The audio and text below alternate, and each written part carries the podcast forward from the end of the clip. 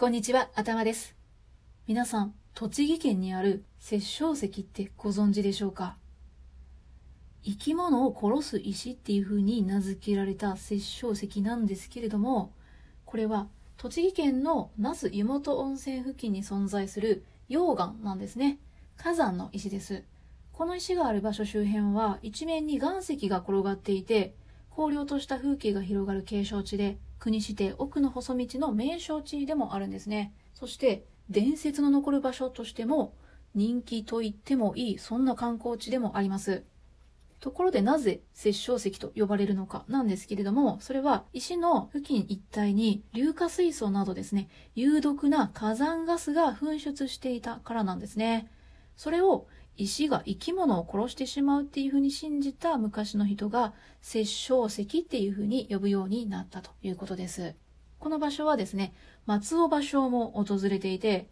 殺生石は井出湯のいずる山陰にあり、石の毒気未だ滅びず、八蝶の類、正子の色の見えぬほど重なりしす。っていうふうにね、読んだそうなんですね。これは、地面の色が見えないくらい、虫などの死骸が重なっているっていうふうに表現しているそうで、ね、これだけ読んだら地獄みたいな場所だなという印象なんですけれども、そんな殺生石は、キュービの狐にまつわる伝説が残る史跡としても知られているんですね。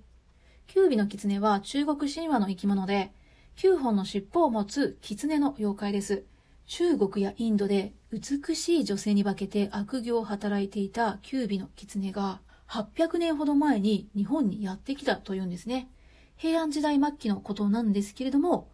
多くの人々の命を奪って人の世を終わらせようとしていたキュービの狐は、ここでも美しい女性に化けたんですね。それが日本の第74代天皇、鳥羽上皇が溺愛したという伝説の女性、玉物前だったんです。はい。まあ最後はですね、陰陽師に正体を見破られて、逃げた先の那須の地で討伐されて、石になってしまいました。なんですけど、その石はその後も毒を発して、人々とか生き物の命を奪い続けたということなんですよ。もうお分かりいただいていると思うんですけれども、それが殺生石であるということなんですね。そしてですね、この話には続きがありまして、1385年8月に元の和尚によって打ち砕かれて、そのかけらが全国に飛散したというふうに言われています。殺生石と呼ばれる石は全国各地にあるそうなんですけれども、その中にはこの時に飛来した破片であるっていうふうに伝わっているものもあるそうなんですよ。1385年8月とまでね、特定された伝承なので、いや、これ本当にあった話としてもう捉えてしまいますよね。めちゃくちゃ興味深いんですけれども、はい、そんなナスの殺生石はですね、整備された遊歩道がありますので、近くまで行くことができるそうです。なんですけれども、ガスの噴出量が多い時は、立ち入りが規制されることがあるそうです。今もね、ガスが出ているということなんですね。まあですね、そんな数々の伝承のある殺生石なんですけれども、毎年5月の最終日に、五神火祭っていう火祭りの舞台になるそうです。これは、那須温泉神社から練り歩く、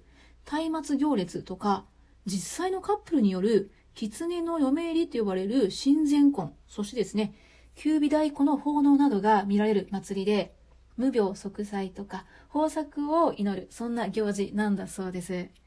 ちなみにですね、このお祭りの参加者は必ず、狐のメイクアップをするか、狐の面をつけることになっているそうです。はい。白装束に狐の面。うん、もうこれ私的にはね、物語の中っていうか、異世界観をね、感じますね。いや、これ本当に一度行ってね、見てみたいなってすごく思ってます。うん。殺生石ってなんかすごく惹かれますよね。